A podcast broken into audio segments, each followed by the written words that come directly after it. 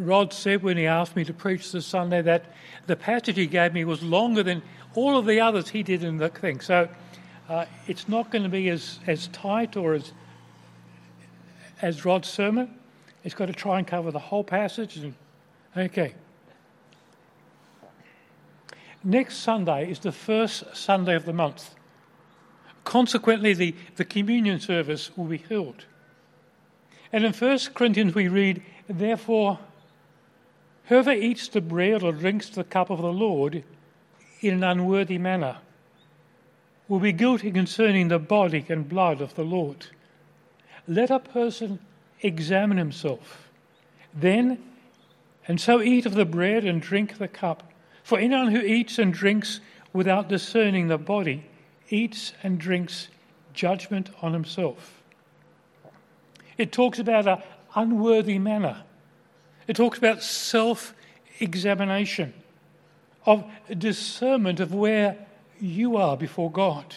It talks about self judgment and God's judgment and those who fail to do so. And these are, are serious words, but what do they entail?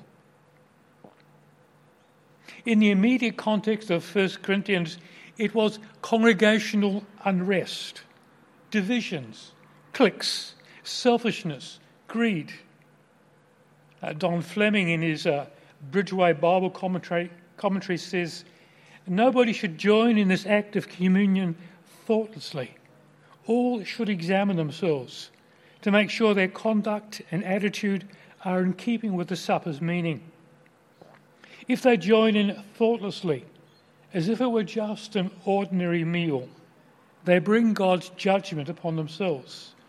Indeed, we read that some in the church have, because of their wrong behaviour, suffered such judgment in sickness and death. Christians should examine themselves honestly to see what they're really like.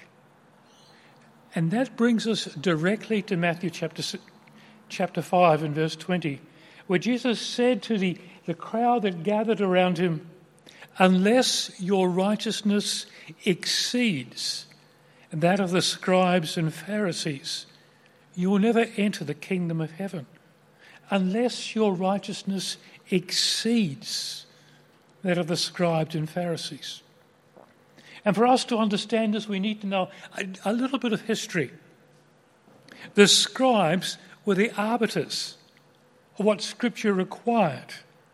And the Pharisees were known for their scrupulous attention to living righteously.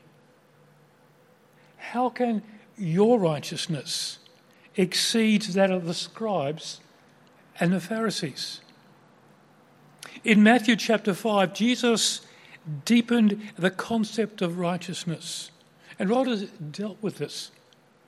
We read, You have heard that it was said, but I say to you. This is the words of Jesus.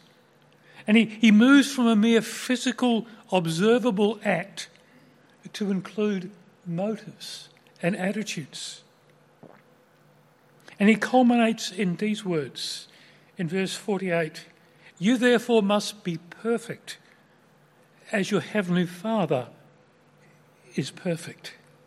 This is an incredible standard to aim for, an incredible goal to seek to achieve, that our righteousness may exceed that of the scribes and Pharisees, that we may be perfect as our Father in heaven is perfect.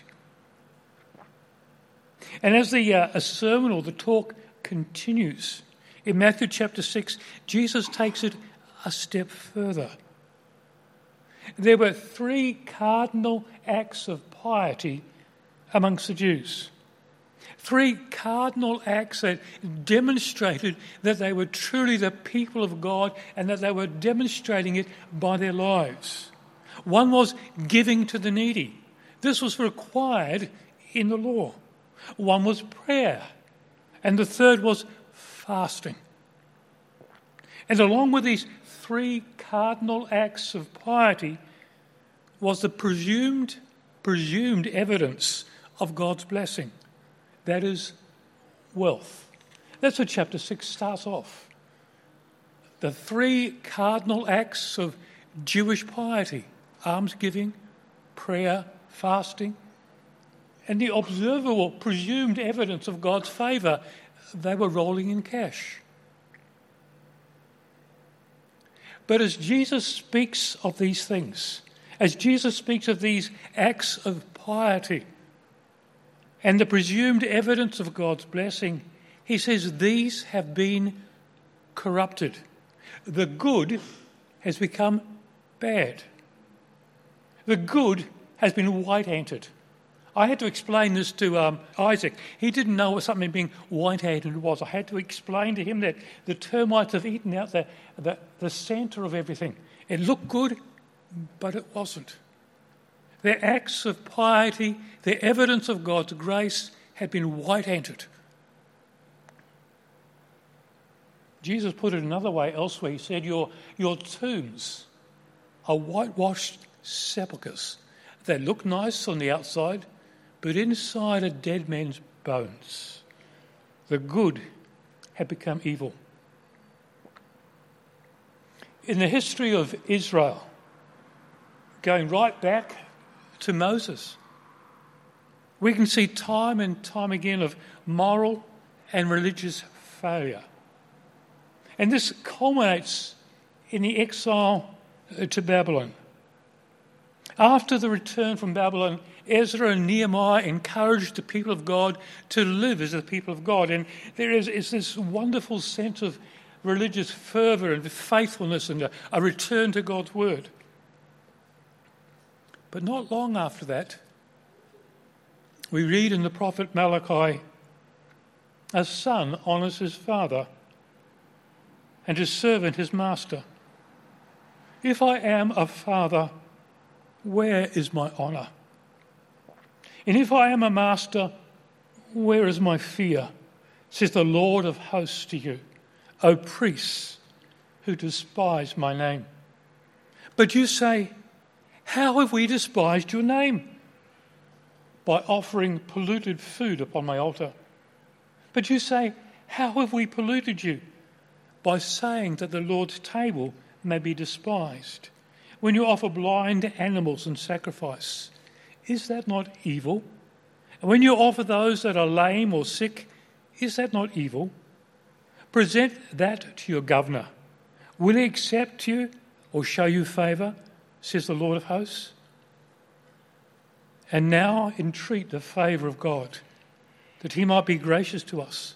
With such a gift from your hand, will he show favour to any of you? says the Lord of hosts. Oh, that there were one among you who would stretch, who would shut the doors, that you might not kindle fire on my altar in vain. I have no pleasure in you, says the Lord of hosts. I will not accept an offering from your hand. There's this history of repeated failure, of moving from a religious fervour and faithfulness to hypocrisy and shortchanging God. And it continues. A hundred years or more after Malachi, Alexander the Great comes marching through the known world. And on his journey through to India, he just goes straight through the Middle East. The Jewish people, after Alexander, were fighting against a, a Greek occupation and Hellenization, a, a making Greek all the world. Ever since Alexander the Great came into possession of all the known world.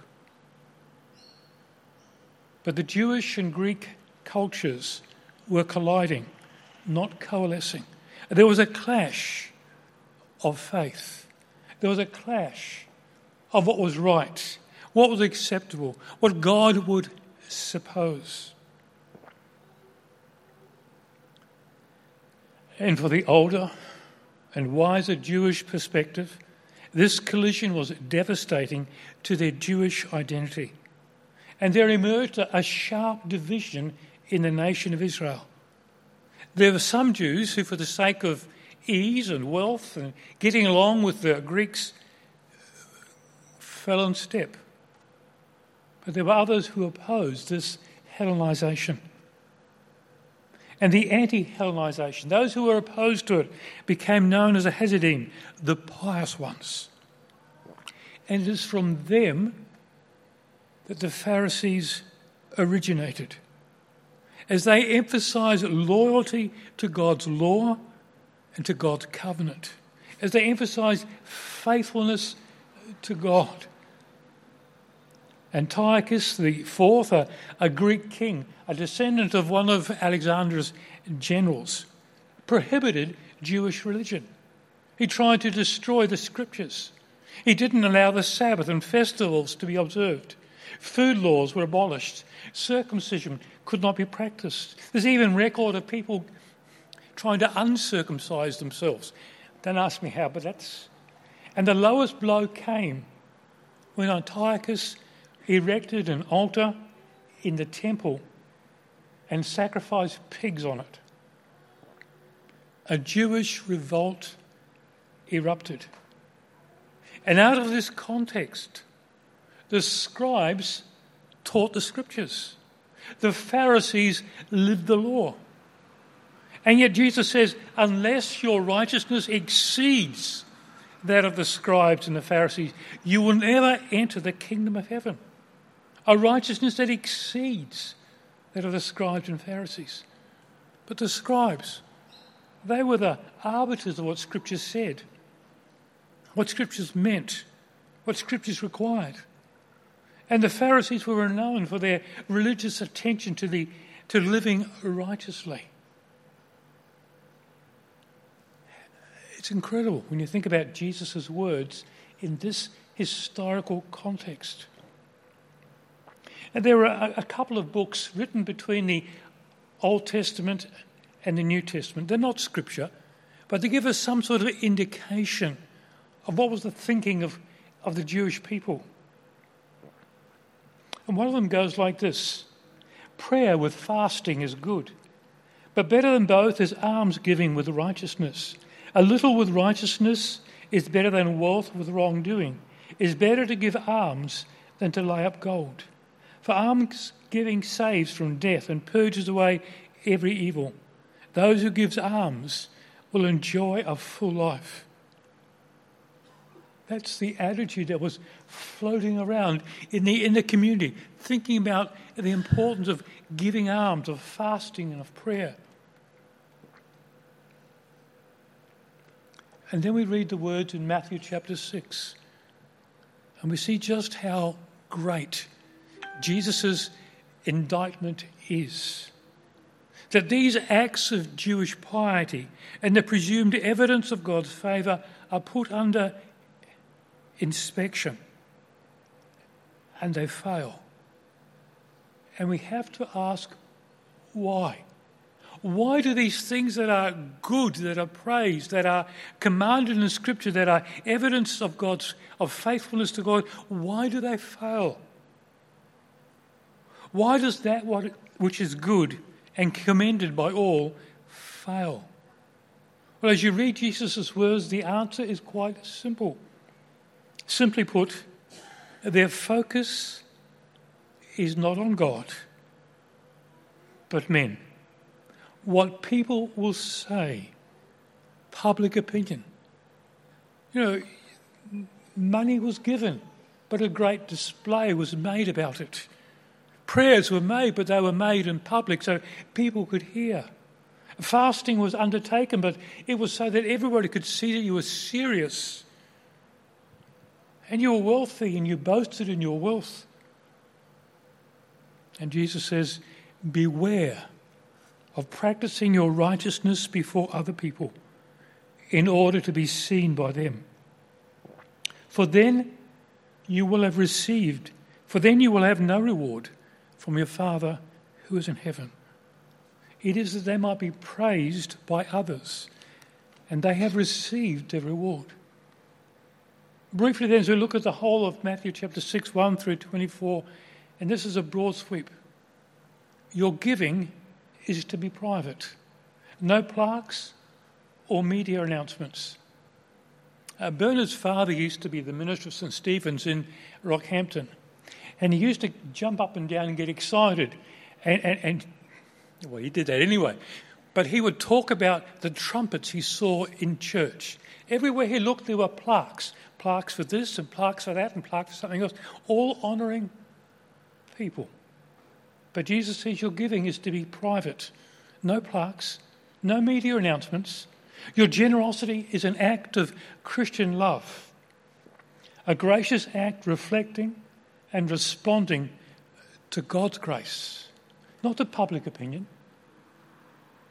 In a church across the river from St. Stephen's, John Knox, uh, there was a gentleman who organised the building of the church. And he was known as Mr. Rockhampton. And his theme song was, I did it my way. And, and that was even played and talked about at his funeral.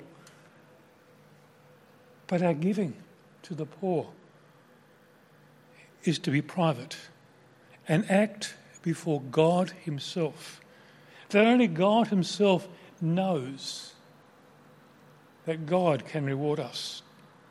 Similarly, in the long section of our prayer, our prayer is to be Godward, focusing on God, not on those you want to hear you, not a performance for people to commend.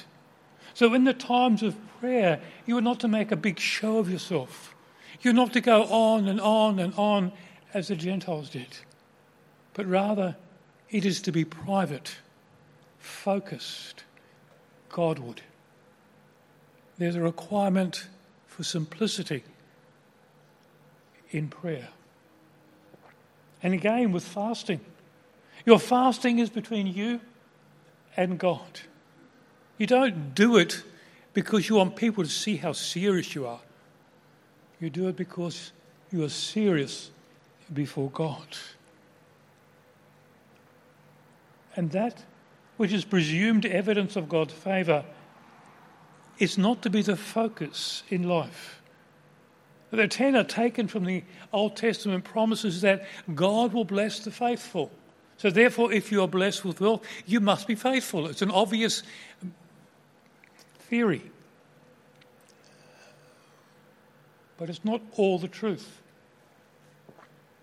That which is the presumed evidence of God's favour is not to be the focus in life. The focus in life is to be God. We are to be Godward. Godward in terms of our giving, in terms of our prayer, in terms of our fasting, in terms of our attitude to our possessions. Lay up for yourselves treasures in heaven.